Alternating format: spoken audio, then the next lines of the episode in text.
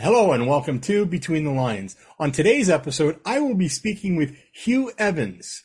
Hello, Huw, and welcome to Between the Lines. Hi, Randy. It's great to be here, and thank you for interviewing me. Well, the fun has just begun, hasn't it? it certainly has. Um, before we get into the nitty gritty of everything that we're about to do, uh, I wonder if you might be able to give the listeners a brief uh, look into um, who Huw Evans is and what makes Huw Huw. okay, well, I'll try and do my best. so, as many of you can probably tell, I'm not originally from Canada. So, um, I was born in the UK in Cardiff in South Wales. Um, I actually grew up in a military family and uh, I was posted all over the place. So, I had a very sort of disruptive background as a kid. But I think one of the things that's always stuck with me is, is I love travel and I always had a very vivid imagination. And I think that sort of translated into later years where I found my sort of creative calling. Um, I did go to, uh, to university and I did take a business degree. And the only reason I took a business degree, because at the time there weren't that many jobs available and I figured I'd need something practical to do. But in a very sort of twist of fate kind of scenario, during my final year at university where I was about to do a, a marketing program to sort of see if I could get a marketing job. Um, I was uh, reading a, a magazine one day and there was an advertisement for a trainee editor and writer and it was for specialist stuff. So actually from the aerospace and aviation industry. But since I was grew up in a military family, my father was in the Air Force and I got dragged around airfields and air bases and air shows as a kid. I kind of had that stuff in my blood. So that's where my whole sort of creative endeavor started. And so I, I got this job in London and uh, I was really surprised I got it. I had, I didn't think I had a chance, but, but they liked me for some reason. And so I started there in uh, 1997. I was very young. Um, I hadn't even graduated to university yet, but I was very fortunate to get a job. So I did that for three years and did other reference works. I got into the automotive space as well. And I enjoyed my time in London, but I, I found a calling to go somewhere else. And I'd always wanted to go to North America. It always really appealed to me and especially Canada. I remember sort of talking about it when I was a kid, about six or seven years old. And so I decided uh, in my early 20s, I had a bit of money in my pocket. I said, well, let's try it. So I did. Um, I told my parents I was going over there um, without a job, without any sort of plan, if you like. They thought I was absolutely insane, which I probably was looking back. um, so I took the plunge and came over here in uh, November 2020 and got my first taste of Canadian winter. And I can tell you that was an experience. Well, wait, where did you land? You landed in Toronto? Yes, I was in Toronto and I lived in Brampton for six months. Okay. Um, and I got a job at a car dealership because I had some automotive background as well. So I worked in a dealership and that was a bad winter. The winter of 2020, 21 was a bad one here. And so I really was a shock to the system. And uh, so I, I crashed my first car into a lamppost. That's one thing I did. And Been initiated. Uh, yeah, got was initiated, and then uh, you know had to go through multiple pairs of shoes and all this kinds of stuff because I wasn't just equipped for the uh, for the winter weather. So that was quite a a hard lesson to learn, but it proved to be a good one. Now, I I know that there's listeners to my podcast from other parts of Canada and they're going, you have not experienced a full Canadian winter until you're in six feet of snow or, you know, blah, blah, blah. Winnipeg minus 45 all winter long. Alberta, you know, they get into these really extreme winters. Uh, have you experienced that as a new Canadian? I've done a bit. There were a couple of winters up here in Barrie. So I live in Barrie, which is about 100 kilometers north of Toronto now, which is in the snowbelt region. So they get a lot more snow there. Okay. And sort of the coldest days that I remember, there was a couple of days, a number of years ago now, it was about minus 30, 35. You know, it, it's cold enough where everything is really clear and crystal and all the smoke goes straight up. Yeah. So, but 45, 50, I haven't been that cold yet. we just had a couple of weeks of that out here in Alberta, so um, you don't want to. If you if, if you want to, just to be able to say that you have, it's a good thing. Um, I moved my family from the Sunshine Coast of British Columbia to Winnipeg, uh, knowing full well that in the winter they get really stupid cold, and in the summer they get really stupid hot. And my thinking was if they can survive the extreme cold and the extreme heat, as well as mosquitoes large enough to sm- carry off small animals. They can survive anywhere in the world. so, Yeah. I think that's a fair statement. well, once you've experienced it, it's more than fair. Um, anything else you want to add before we get into the to the interview? Well, I, think that's really it. Other than uh, you know, I've now got a beautiful thirteen-year-old boy who was born here, and uh, and I have to say, I really like this country, and it's giving me a lot. Even though the first couple of years I came here were very, very tough. Now, So where are you? Are you trying to become a Canadian citizen? Have you become a Canadian citizen? Yeah, I'm I'm already a Canadian citizen. I became a Canadian citizen in 2006. Oh, well, congratulations. Yeah, yeah. So Nice. And then yeah, yeah. All right. Well, why don't we just get right into question period then, and we'll start you off with number one, which you kind of already alluded to, but I'm sure there's a, a lot more to it. But what inspired you to start writing? Well, I think I was always good at it in school. I mean, I always excelled in English class and, and everything else. But what's interesting is I'm actually dyslexic. So I somehow managed to find a way to overcome my sort of uh, limitations, as it were. Because I think the creative aspect of writing was always something that appealed to me. And my mum was always very good at English. So she encouraged me a lot. And so that was good. And so I managed to get into sort of the professional realm of editing and, and sort of journalism, though I'm basically self-taught. I don't have a journalism degree. So, which has been really, really interesting. Um, and I got my way in through the back door and becoming a specialist. So in the automotive and aerospace sectors, um, doing trade publications and reference works and things like that. Um, as for the actual sort of creative process and, and sort of learning to write a novel, it kind of started when my ex-wife was pregnant with my son. Um, you know, it was winter time. I was stuck at home. I was trying to run my own business. Um, you know, it was just, I didn't know when she was going to sort of, uh, break water as it were and be, you know, having to rush to hospital. So I was just sort of thinking of something to do. And one day I just opened my computer and I opened a Word document and I just started writing a novel and it just, it just came to me. So yeah, and that was uh, in 2011, just before my son was born, and I just I just started writing, and I, it was crazy because I just started and it started consuming me, and I just found all these things coming through my brain and just wanting to come out onto the uh, onto the keyboard, if you like, and into the document, and that's how it really began. So you opened the doc. You had nothing in mind for the novel. You just opened and, and went. Well, I had some sort of background in a way because, you know, I, at that time, and I still am today, I was very into sort of reliving my childhood and particularly watching the TV shows that I did as a kid. And so, you know, there was a lot of old British cop shows that I was, you know, always loved. And there was one called The Sweeney, which is about the flying squad in Britain, in London in the 1970s. Uh, there was another one called The Professionals, which is kind of of a similar vein where they deal with sort of counterterrorism and all these kinds of things. And there was one that came after that called Dempsey and Makepeace. And, and I just really loved those shows. I don't know why, but they just kind of really resonated with me because they were tough, they were gritty, they were exciting.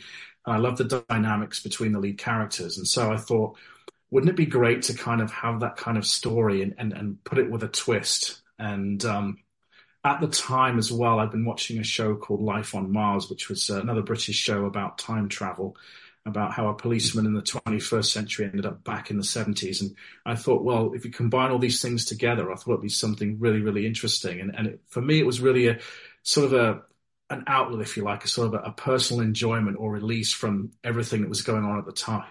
And that's kind of how it started. Okay. I see. I can I can follow that thinking. Um, speaking of British shows, I just finished watching a, a crime show from Britain called New Tricks. Have yes, I know it. Yes, yes, yeah. I yeah. love that show. Yeah, it's a really good show. And actually, one of the guys who was in that show, um, one of the actors, Dennis Waterman, he's passed now, unfortunately, but he also used to be in The Sweeney as well. He was one of the two main characters in The Sweeney. So there's a connection there to oh, okay, one okay. of the shows Which I watched as a kid. Uh, so I can't remember. He was the guy with uh, sort of the straight hair and sort of used to drive the, the flashy car. Okay. Yeah. The, woman, yeah. womanizer. Basically, yeah, I think so. Jack yeah. was his name, yeah. I think? I think so, yeah, maybe. Okay. Yeah, yeah no, that was a really good show. yeah, I enjoyed that too because it was some of those guys were icons when I was a kid. So those actors, so it was good to see them again, you know, in a show. So yeah. And so that's kind of the genre you you write, or yeah, that's kind of sort of what I'm focused on, and and just I just really enjoy that genre. I think, and there's just a lot of scope to do some really cool stuff with it. Nice. Um, how much um, research did you put into it before you started writing, or was there any? Uh, there was quite a bit of research because um, obviously I, am a child of the 1980s. I grew up in the 1980s, and then part of this book is uh, set in that period of time. So I wanted to make sure I did a lot of research on that period, and, and I'm lucky in some ways that I have a photographic memory, so I can still recall a lot of things from my youth. So combining that with actually doing diligent research, I, I, wanted to make sure that I could sort of come up with a, a story that was accurate, you know, that, that people could actually relate to. And if they remembered it, they would say, Oh, yes, you know what? I remember this. Like, I remember going to this place or I remember having this food or I remember this ad on the TV, that kind of thing. So I really wanted to sort of delve into that and try to get things as accurate as possible. So it was a, that was a big part for me was the research. Nice. I don't necessarily have a photographic memory, but I've been cursed with a good memory. or blessed with it, either way you want to look at it. um, how do you approach the writing process? Yeah, that's very interesting because I think it's very personal. So I think for me is I kind of like to sort of be in a certain frame of mind. I think there's certain days where I can feel it sort of going through me and, and days where I'm inspired to write and I'll just sit down and do it. Um, so that's usually what happens. And I think there's other days when I just don't feel like doing it. And I think in those circumstances, you just need to sort of listen to your intuition and say, well, you know what? I'm not going to do it today. But there will come a day when you sort of feel inspired to do it. And that's basically how it works for me. And then once I start writing, I usually keep going. And before know what's happened, you know, an hour or two hours have gone by. And that's when I sort of feel really in the groove. So that's kind of how I look at it. And I think my advice is to sort of don't fight it. So you'll feel it, you'll feel it when it's there and you'll feel it when it's not. I think just work with it when you feel inspired to write. But those days that you don't feel inspired to write and you carry on with your normal, regular daily routines or businesses or whatever, do, are there ever moments of or flashes of inspiration where, oh, I need to write that down? Yes, definitely. Um, and sometimes they come unexpectedly, and sometimes they can come from something else. You know, you're you're working on something completely different, but there's something that will trigger you and think, "Oh yes, I must remember this." Or sometimes what I might do is when I finish that task, I might go back to the book and say, "You know what? I need to write this. I need to write some more and put this in there." So that definitely happens. So do you carry a notebook per se with you, or you jot it down electronically on your phone, or? I usually what I do is I have like a piece of paper or a small notepad.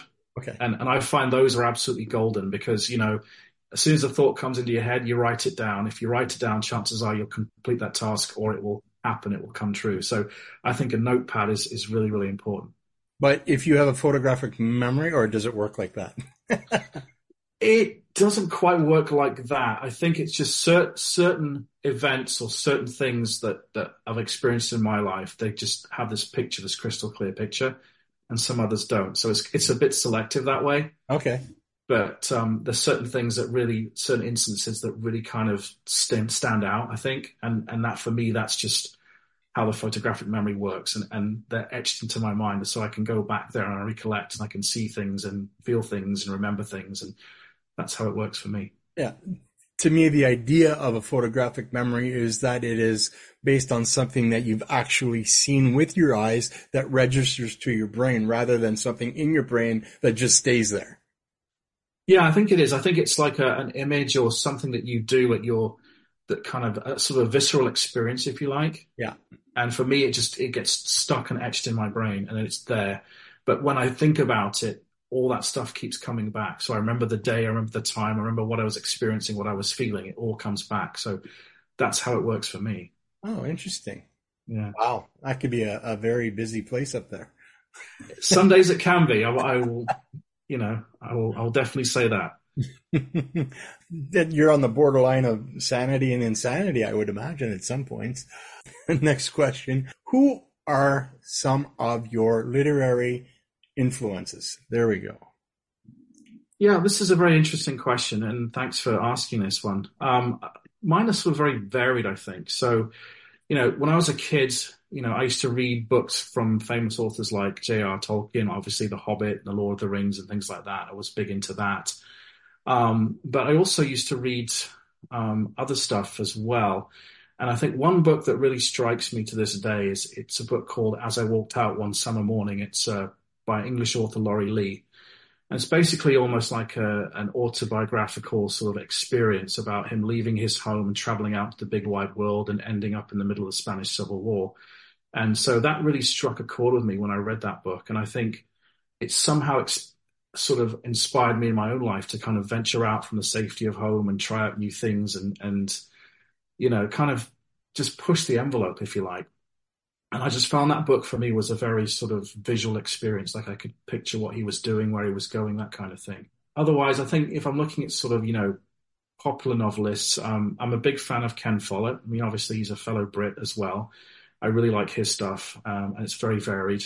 And, uh, you know, so I would say that's probably one of my biggest uh, kind of inspirations, if you like. So I have to thank Ken for giving me the the courage to actually write my own novel. And some people actually said they've read my stuff and they think, well, I can see a little bit of Ken Follett in your writing. And I go, really? so I think that's, that's, you know, that's, uh, I, I, take that as a compliment. So yeah, yeah. Yeah. People read my stuff and just say, where do you get it from? um, not part of the, the whole question period, but, um, are you more of an introvert or an extrovert? And does either help your writing? That's a really good question. Um, I would say I'm a bit of both. Like sometimes I can be extroverted and sometimes I can be very introverted. So I would probably say I'm an extroverted introvert is probably how I would describe myself. Um, cause I, I can be very outgoing. I like talking to people and everything else, but there are moments when I just enjoy the quiet time and just being on my own. And I like to shut off all the noise. Like, so the social media, the web, all this kind of stuff. I like to be at home, reading a book, listening to music. I find that is when I get my sort of greatest inspiration is when I'm just sitting quietly, reading a book, listening to music. That's when the stuff really comes. And I feel it's nice to have that. I have to make sure that I have that. But, you know, I do enjoy going out and socializing, though some days it's a bit of a, you know, a, how would I say, a bit of a, I wouldn't say a drag, but sometimes I need a bit of a kick in the butt to get myself out the door and do it. But once I'm there, I'm there. Fair enough. Um, yeah, sorry about that unscheduled question. um, how do you think Canadian, how do you think your Canadian identity has influenced um, your writing? That's a really good question as well. Um, and I think it's it's kind of helped me sort of grow as a person. I mean, when I came to Canada at first, I mean, it seemed like a great idea at the time. I had really no idea what I was getting into. I mean, I was young, you know, I was dumb, if you like. Um, but I think being here over the last 20, almost 24 years now, you know, it's really sort of helped mold me into the person I am today. And, and I did a lot of growing up and, um, you know, I learned a lot about this amazing country. And, uh, you know, I, I always wanted to just be here and feel so grateful for the adopted country that's become my home, you know? So I think, you know, I, I like to sort of share my own experiences and, and, you know, the, the fact that I found Canadians to be wonderful people, they're kind, they're generous, you know, and, you know, it, it's a really, it's a really amazing country. You know, I think there's a lot to be said uh, about Canada. I think there's a lot of other countries can learn about how things work here because I find things work here. I mean, even when you know get all the doom and gloom on the news and everything else, and people complaining about this and that, you know, this country does work, um, and I think it's worked for generations, and it'll continue to work for generations to come. And that's kind of the message that I want to kind of get out there. And and if people can sort of share that experience with me and and they can sort of share that with others. I think that's just so important. And, uh, you know, as I said, I'm, I'm proud to be a Canadian. Was it easier for you to come to Canada being part of uh, the Commonwealth than, say, like a country that wasn't part of the Commonwealth? Um, actually, I would say no. it's, it's, a hard and difficult process. Um, you have to. I applied as a, as a skilled worker, um, but I had to make sure that my skills matched those that the uh, the government and the country was looking for. And I've spoken to people and I've heard stories that sometimes it can take years and years and years before people get their application approved. So it's not an easy process um, by any means, but in my case, it has been worth it. Now, I I recall reading somewhere recently uh, that there is a group of people trying to make it so that the UK, Canada, Australia, and uh, maybe a couple of other Commonwealth nations uh, don't have to have a passport or you know special circumstances to go to school in either place. They can just interchange as if it was part of their own country. I think that's a great idea in concept. Uh, I do like it. Uh, I think sort of the, the, only thing is how can you execute that practically? You know, given you know the issues regarding security and conflict in the world today. So I think that's that's the thing, the biggest problem. I mean, I think if there's a sort of a preferred streaming program, um, you know, or a quick, you know, uh, fast track program, if you like, I think that's something that would uh, would be good. I think the question is like many things, great in theory, but how do you apply it in practice? Right, just like democracy, but right. we won't get into that. uh, what themes do you often uh, explore in your writing? Yeah, so I, I, think certainly in in what I'm currently working on, obviously with my current novels, one of the big things is is sort of self discovery and you know, sort of finding what's inside you, like finding out what you're truly made of. Because again, you know, growing up, I was not always the most confident kid, you know, and I struggled with all kinds of things in school. I struggled with bullying. I struggled with, you know, trying to get things done and, and believing that I could do stuff. And I think one of the core themes in my work is, is to have that, to sort of have that sort of vulnerability, if you like, and, and, you know, that insecurity and, and looking for ways to overcome these issues and, and, you know, blossom into who the, you truly meant to be. And, you know, my key protagonist is exactly that way. I mean, he discovers something about himself he had no idea about and ends up in a different world mm-hmm. and uh, realizes he has skills and he has abilities that he never knew existed. So I think that's that's a key thing for me. Um, and I think another one is just the importance of of belonging and and having a family or a group or a team and and, and having that support because I think that's something that we all seek in life. And uh, you know, sometimes we're not always aware of it. Um, sometimes we're forced into working with with people we don't know or trying things we don't know. But I think if we're able to embrace that and appreciate it, I think we're better for it. Yeah, there's some truth to that. Every time I discover something new about myself, I find a new kind of trouble to get into. well, there's always that, right? Yeah, yeah, yeah. and I'm very good at that. uh, we can talk about that later. Um, how do you? I'm sorry, I'm laughing now. Uh, how how do you handle writer's block or um, creative uh, creative slumps? Yeah, that's a very good question too. Um, and I think it's something that all writers suffer from. And you get to that sort of, you know, funk where you can't do anything. And you just sit there at the screen or sit there at the typewriter or however you choose to do it. And you're like, nothing's coming to me, nothing's coming to me. Um, so my sort of biggest cure for, for writer's block is to go outside, um, go for a walk in nature, you know, kind of connect with, with, with the earth, if you like. I think that's a really big one. Um, and, you know, I find exercise can work as well. I think when you exercise and you get those endorphins going again, and, you know, that can be sometimes a great way to, to cure the writer's block. And another one as well, I find is travel. Like if you change your environment, even if it's only for a few days, um, I think that can be a big one to sort of overcoming that sort of, you know, stuck in a rut, like I can't do it or anything else. I find travel can be very inspirational to, to overcoming writer's block. Do you have a specific place that you continually go to to write? It's it's you do nothing else there but write. No, I'm kind of more of an ad hoc kind of person. You know, I'll just find a spot wherever I can, and if I've got my my computer there on and it's open, then I will just write, and I try and just kind of do that. And it can be anywhere. It can be at home. It can be in an office environment. It can be in a coffee shop, wherever. I, I, I do it. I just find a spot to do it. Which just, makes traveling to an easier thing for you as a writer because you can do it anywhere you go. Whereas yeah. there's those people who have trained themselves that this is my workspace. This yeah. is what I'm supposed to do here. And if they get stuck, they're stuck. Yeah, I, I, think I've been blessed with the fact that I've traveled all my life. Like I've been moving around all the time. So for me, it's just second nature. Like you just, you know, plop down somewhere, you make it your temporary base in your home and you just get on with it. And I think it's just something that's kind of ingrained to me now. But I can also see the other side that when traveling somewhere, it can be quite unsettling because you're going to a different environment, you're not used to things, and, and it can take a while. And certainly when I was younger, um, it was definitely harder. But these days, I'll just do it wherever I can. I just I'll find a spot. There's a clear space. I can sit down. Let's go. Um, I've heard other people say that just change your focus at that moment instead of you know what you've been trying to work on. Change your focus. Uh, you know, go do your dishes or or listen to music or watch TV. Get your mind off of what you're working on, and then it'll come back. Yeah, I think that's a really good piece of advice too, because often that's what happens when we try and focus on something too hard or we're pushing too hard.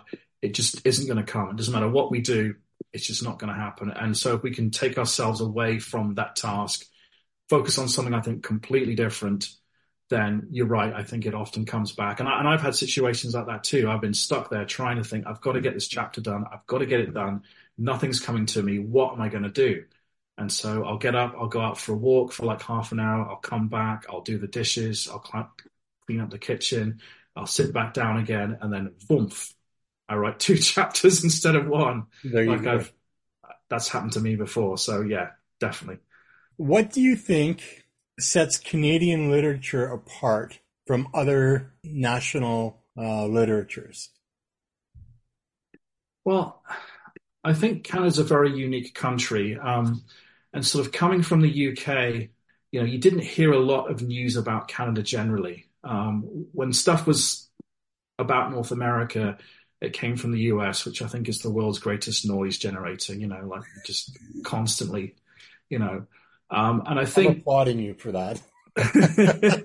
you know, and then coming to Canada, I, I, sort of found that my perspective on the world changed, and I realized that uh, you know, there's there's more to North America than what you see in the news and, and media and TV and movies and all that kind of stuff. And being here is very different to what my viewpoint was before I came here. Um, and I think Canada's given the world some great um, authors. I mean, obviously, two of my favorites, uh, Michael Ondaatje and you know Margaret Atwood, for example.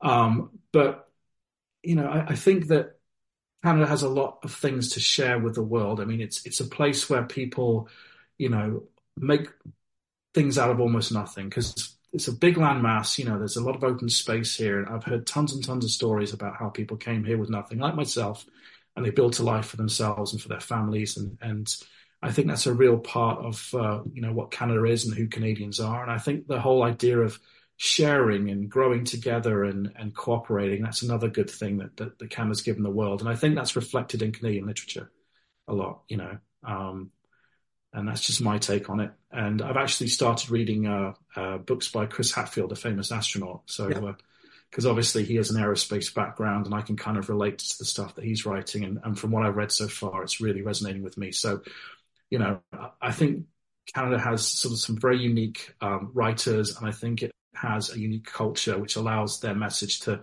kind of get out to the world. And I think in some respects, you know, Canadian writers have more of an individual presence as people than perhaps American writers do, you know, even despite all the stuff that comes out of the US like constantly. So the characters you create or the settings that you create in your stories, uh, are they set in Canada or are they set elsewhere?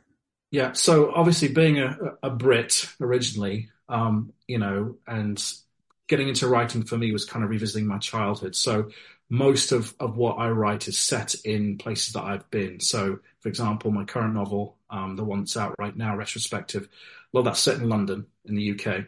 Um, because that's obviously that's where I spent time. I worked in the UK before I came over to Canada and I wanted to kind of you know revisit my youth and and kind of you know share my stories as part of the novel. Um, so that's kind of an important thing for me. But what is also important is travel. So as my my series of books progresses, you know the horizons expand and they go to different parts of the world.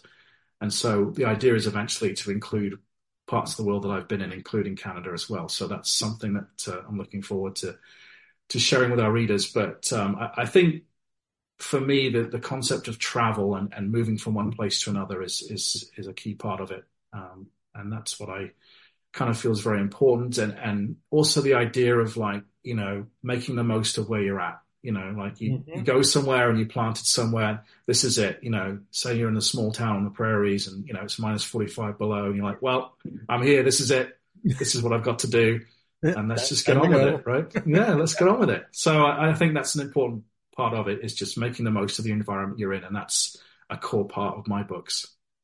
Fantastic. Uh, I just want to touch on something before you came to Canada.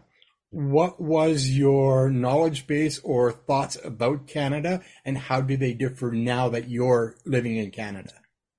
Well, before I came to Canada and when I was a kid, I mean, it used to, it was always like this mystical place. It was like this massive, great big country.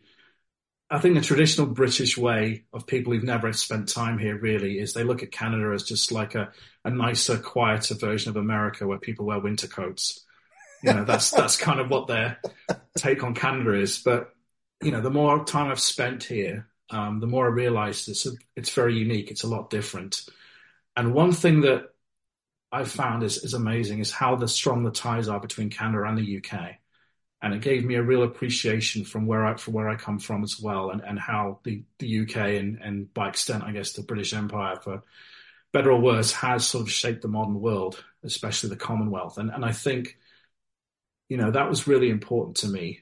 Um, and I just I just like Canada. Like I've, I've I've always felt sort of safe and content here. You know, like it's just that's one thing I think that, that that most Canadians, you know, I don't know if they're aware of that or not, but it's it's a it's a it's a by and large a peaceful country.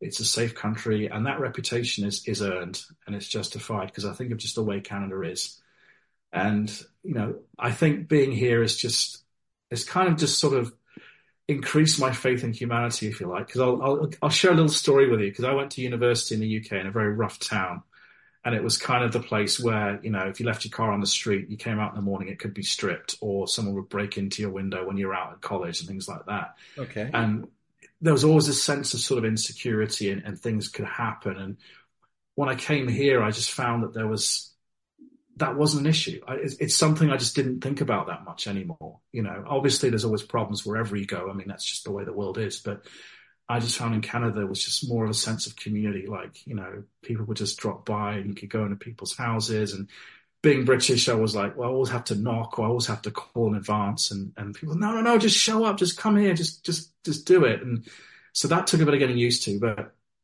as I say now, I love it. Absolutely love it. And I know every, I, not that I've been to a lot of places, but anytime I've gone out of Canada and come home, there is such a relief about being home and I don't know if any, you know, if you if you went back to the UK, would you have that sense? Um, not really. It's just a different experience. I mean, it's nice to go back to the UK and visit, mm-hmm. but you know, after probably a couple of weeks being there, I realised why I came to Canada. So when I come back to Canada, it's nice to know that I'm actually coming back to my adopted home. So I, I get 100% what you're saying. Yeah. At this point, I would normally be staring at a question number eight that you have no idea about. And apparently I did not get to it. So I'm going to have fun with this one. I'm going to go back a couple of seasons on, on uh, the Between the Lines of the podcast. And I'm going to ask you a question. If I showed up on your property in a time machine and I said, Hey, Huw, let's go. Where and when are we going and why? That's a really good question. Well, I, I think I would like to go back to probably the 1950s or 1960s. I want to see what life was like before I was born, because um, I was born in the mid 70s, right? So I remember the world after that. Um, but I remember my parents telling me stories about growing up in the 50s and 60s, and I would just like to see what that was like. And I think for me, like a lot of the things that I grew up with was shaped by that period in history. So it'd be good to kind of see that stuff firsthand. Now, any place specific like Cardiff or London proper or? I don't know. That's a very good question. Um, I think, well, from what my dad says, you know, Cardiff in the 50s was a very rough town. so was, so I'm not sure if it would be good, but I'm very curious in a way to see, you know, what it would have been like just to so sort of get that sense because it was a it was a very big port at that time. You know, there's a lot of shipping and they had the docks and everything else, and and you know, a lot of it was quite run down. So I think it would be good to kind of just get everything in perspective. Um, I think London would have been great to be there in the 60s because obviously that was a time of, you know, the British invasion and then, mm. you know, the swinging 60s. So I think London would be very vi- vibrant in the 60s. So I think that would be a good place to, to visit. Yeah. The fashion world of London in the 60s was huge. Absolutely. Yeah, absolutely. And when I got my first job in London, the uh, the president of our company, he was one of the guys who'd been there at that time. And so he was a bit sort of, of a free thinker and all that kind of stuff. And maybe he'd taken too many drugs in the 60s. I don't know. But uh, uh, from what he told us, it seemed like a really good time. So, yeah. that was the 80s for me. but that's another story in another podcast. Yeah.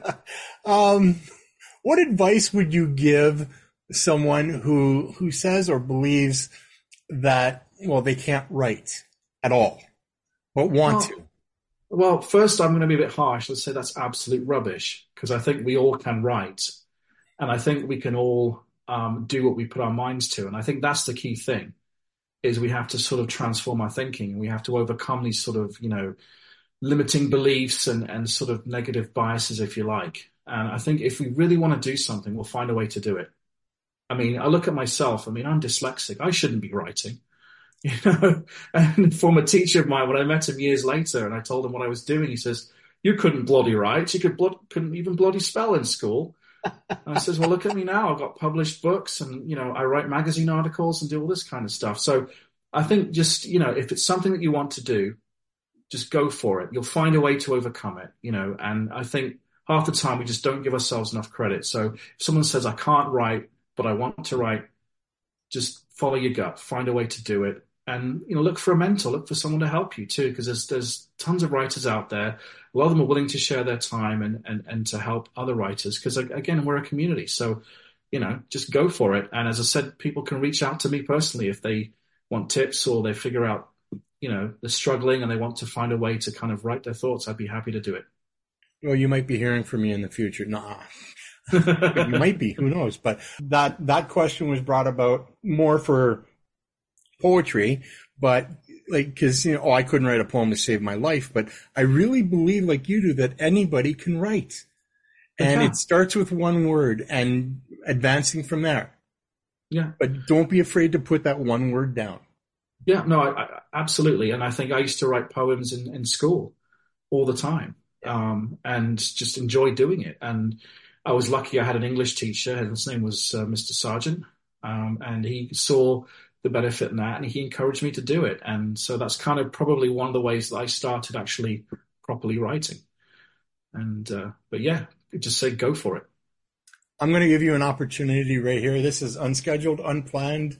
Uh, it just popped into my head, and it's something I used to do. But if you could have the opportunity right now to thank anybody for what you're doing with your writing right now and they were listening, what would you say to them? I would just say thank you for believing in me and taking a chance in me. Um, and I think there's there's three people in particular I really like to sort of you know say thank you to. One is my mother, obviously, because she encouraged me um, and still does to this day.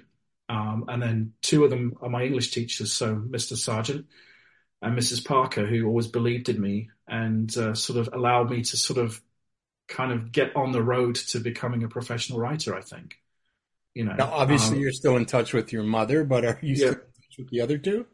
No, I'm not, um, which is unfortunate. I kind of obviously drifted away, and, and, that was another part of my life, another era. But uh, I, I'm still forever grateful that they actually uh, saw promise in me and knew that I could do it despite not being able to spell and despite struggling with punctuation, all kinds of things. They they could see through that that there was that creativity there. So I just I take my hat off to them and I just say thank you so much for encouraging me to do this because if it wasn't for you, I wouldn't be here doing this podcast today.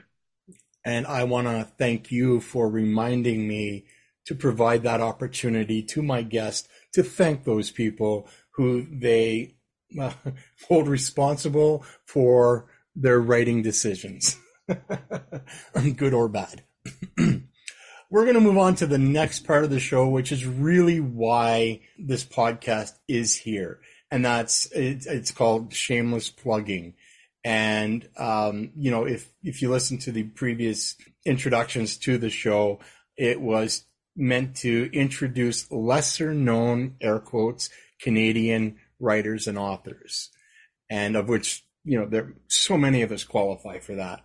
And I think too many spotlights are on a certain few names and not more names. And that's why I'm doing this podcast. So, uh, shameless plugging. And here we go.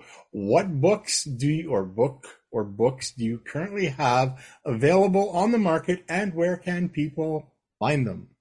So the book I have currently available is uh, Retrospective. It's uh, my first novel. It's part of a series of books which feature my main character, Graham James. Um, it is widely available in Canada. You can find it um, on Amazon.ca. Obviously, it's a big uh, website out there. You can find it on Indigo and Chapters as well. Um, and also, you know, feel free to reach out to me as well. So uh, I have my own website, which is huwevans.me, and uh, you can contact me there, and I can tell you where you can pick the book up. And uh, we're also doing um, sort of book signings across the country. So we've uh, been doing stuff locally and we're looking to expand. And I might even be doing one in the US this year. So things are kind of really moving on up with that.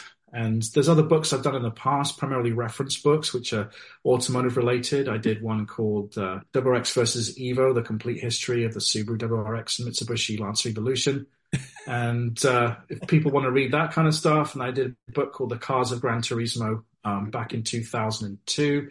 There was a movie out recently about that, so I thought that was kind of interesting. And uh, you know, so that's kind of what I've written, sort of book wise. And um, but I, I, kind of enjoy doing the novels, and right now I'm working on the second volume of the Graham James trilogy, and I look forward to sharing that as soon as it's ready for release. Wonderful. I, I was laughing when you were talking about all the car stuff because it brought me back to when I was a, a new father and my my now oldest boy, um, he could not. If you put him down in his crib to sleep, he would cry himself to the point of throwing up. So I would have to pick him up, put him in his car seat, put him down beside me, and I would plug in my PlayStation and I would play Gran Turismo. And I was cycling through the cars that you were mentioning, and but I would start playing, and my son would fall asleep, just listening to the game, you know, whatever. Yeah. yeah. so, but thanks for that uh, recollection. no problem. Um, Amazing. Uh, yeah, you know, it's, it is, but so you've, you've covered what you're working on and, and things like that. Uh, if you had to choose one of anything that you've written, um, book, uh, article, poem, or whatever, which one would be your favorite and why? Um, well, I think obviously retrospective because one, it's my first novel, and two, it really was a passion project of mine. Um, and to be honest, I, I, never thought it would get published. You know, I thought it would just did it for myself. It's my own sort of self gratification. Now, was that traditionally published? Um, it was done through a hybrid uh, sort of publishing okay. model. So I work with a company called the Awakened Press. Um, it's founded by a Canadian girl. Her name is uh, Lindsay Allison, and she now lives in uh, Arizona. Okay, she married an American, but um, you know she sort of took the ball by the horns and she read my manuscript and loved it and said, well, we think we can really make this work. And I'll tell you, it's been an amazing journey. And to just see my book published and see people out there reading it and getting reviews on it, I mean, it's just been absolutely amazing. So I'd say out of all the stuff that I've written, I mean, the car stuff is good and I'm, I'm a bit of a motorhead and I'm passionate about cars and all that. But I think the novel is really sort of my favorite and I'm excited to see where this world goes. And I'm enjoying the second volume that I'm working on now. It's going to be a trilogy, so there's going to be three books in the series. And we're also looking at doing expanded universe. So there's just like almost endless uh, possibilities. And nice. I'm excited. Nice. Um, you went a little bit into uh, where people can find you, but for more clarification, can you can you tell us again and more spe- specific, and even spell it out if you have to, uh, mm-hmm. where can people connect with you the best? Yeah. So probably the two best ways to connect with me, um, one is via my website, which is huwevans.me. So that's H-U-W-E-V-A-N-S dot me, M-E. Um, you can also email me at huwevansbooks at gmail.com. So that's H-U-W-E-V-A-N-S books at gmail.com. And those are probably the two best ways to get a hold of me. Okay. Now, uh, you said your books are available on Amazon. Do you have a Amazon author page? I certainly do have an Amazon author page, so people can, you know, check out me there, learn more about me. And, uh, well, not only that, they can follow you and then anything new you've got coming out automatically notifies them. Exactly. Yeah. Yeah. Yeah. So take advantage of that, folks. Yeah. Absolutely. Yeah. Um, that's wonderful. You're excited about your writing future? I think so. I mean, I just really enjoy it, and I just hope that you know, you know, I can share my enjoyment with my audience, and uh, I just love to connect to people and and see what their experiences are reading the book, and you know, I'm grateful that a lot of people have so far said they really liked what I've been doing, and uh, and they want to see more. So I'm under pressure now to continue writing. So, you know, I think that's a good thing. Do you feel um, the pressure? A little bit, um, but uh, you know, I that's a bit daunting perhaps, but I know there's expectations now that have been set, you see, so we've got to try and live up to the expectations. So I think that's the key part of it. And I want to make sure that future volumes that I do sort of match the standards set by the first one. So I think that's the key. Um, but as I said, I, I, love it. I enjoy writing. I enjoy the stories that I create and I love sharing them with people. So yeah. And I think that that is the key is that you have found something that you really enjoy doing. A lot of people, get involved with things that they're expected to do because they have to do, but this is something that you're doing because you love to do it. Exactly, 100%. And I think when you when you're lucky enough to find that, you know, find something that you truly love, everything else kind of just falls into place. You know? Yeah, absolutely. So, in, in Huw, in closing, mm-hmm. um, what would you tell anyone who uh, might be too afraid to take something that they've created, or a writing thing, and take the chance on being published? I would say one is just don't be afraid. Um, you know, we all have fears and we all have this idea that, you know, no one's going to read it. It's not going to be good enough. You know, we're going to be rejected. But at the end of the day, just go for it. Just, you know, just confront your fears and take a chance. The worst thing anyone can say is no. Right. And then the thing is, ultimately, you keep persisting, you keep going with it. Eventually, somebody will say yes and somebody will like it. So, based on my own experience, I would just say go for it and never be afraid to take anything on. And as I said, if you've got any questions or anyone wants to reach out to me, I'm always here to help as well because I know what it's like when you're first starting out and you're thinking, oh my God, you know, no one's going to read this. What on earth am I putting together? You know, everyone feels that way, but go for it. And chances are, if you just keep following your belief and following your faith and, and just not letting those negative thoughts get in the way, eventually you'll succeed. I, I think I've experienced this, at least I don't, I can't say this for everybody else, but I can only imagine some of the worst praise that we can get about what we do comes from those closest to us because they mean the best for us. Yeah, I think there's a lot of truth in that. Um, and, you know, I, I kind of went back to when I came to Canada and my parents said, what are you doing? You're mad. You're crazy. It'll never work, you know. Um, and my friends saying that, but I did it anyway, um, because I had a, a belief in myself that I could do it. And I think sometimes those closest to us, I mean, they're very well meaning and they do it because they love us, but they don't always necessarily understand who we are and what we're trying to do. Um, and I think ultimately, at the end of the day, we need to be aware of that and we need to follow what's in our hearts and what we want to do. And I think when we do that, that's when things fall into place and, and things align. And I think where we kind of get off track is when we sort of listen to other people and we spend too much time focusing on other people's opinions and less time focusing on ourselves. At the end of the day, you know, it's our decision and we need to focus on what's right for us. So I think that's the key to doing it. And even though our families and our friends might sometimes say, talk us out of doing something because they think it's crazy or they don't understand it, we need to listen to our gut and follow what our gut tells us. I'm not sure if this is a line from a movie or anything, but you got to do what you got to do. 100%, right? Yeah, yeah. Couldn't Huw, say better myself. Huw, this is this has been insightful. This has been fantastic. Thank you for agreeing to come onto the show and and and, and speaking with me. And uh, all the best to you in the future. Well, thank you, Randy. It's been an absolute pleasure. And that's a wrap for another episode of Between the Lines, the podcast. I want to extend my heartfelt gratitude to each and every one of you who tuned in today. Your passion for literature and the written word is what makes this journey so extraordinary. But before you head back to the world beyond our literary haven, I have a quick favor. If today's episode resonated with you, help spread the word. To explore more about me or read the blog, or hear all episodes of Between the Lines, head over to www.therandylacey.ca. If you believe in the magic of writing and want to be part of the Between the Lines community, show some love by clicking on the Buy Me a Coffee button in the top right corner of the page.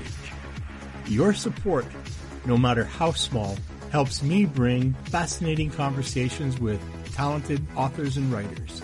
Your support is crucial to keep this literary ship sailing. Please consider subscribing to be notified of any news about future content.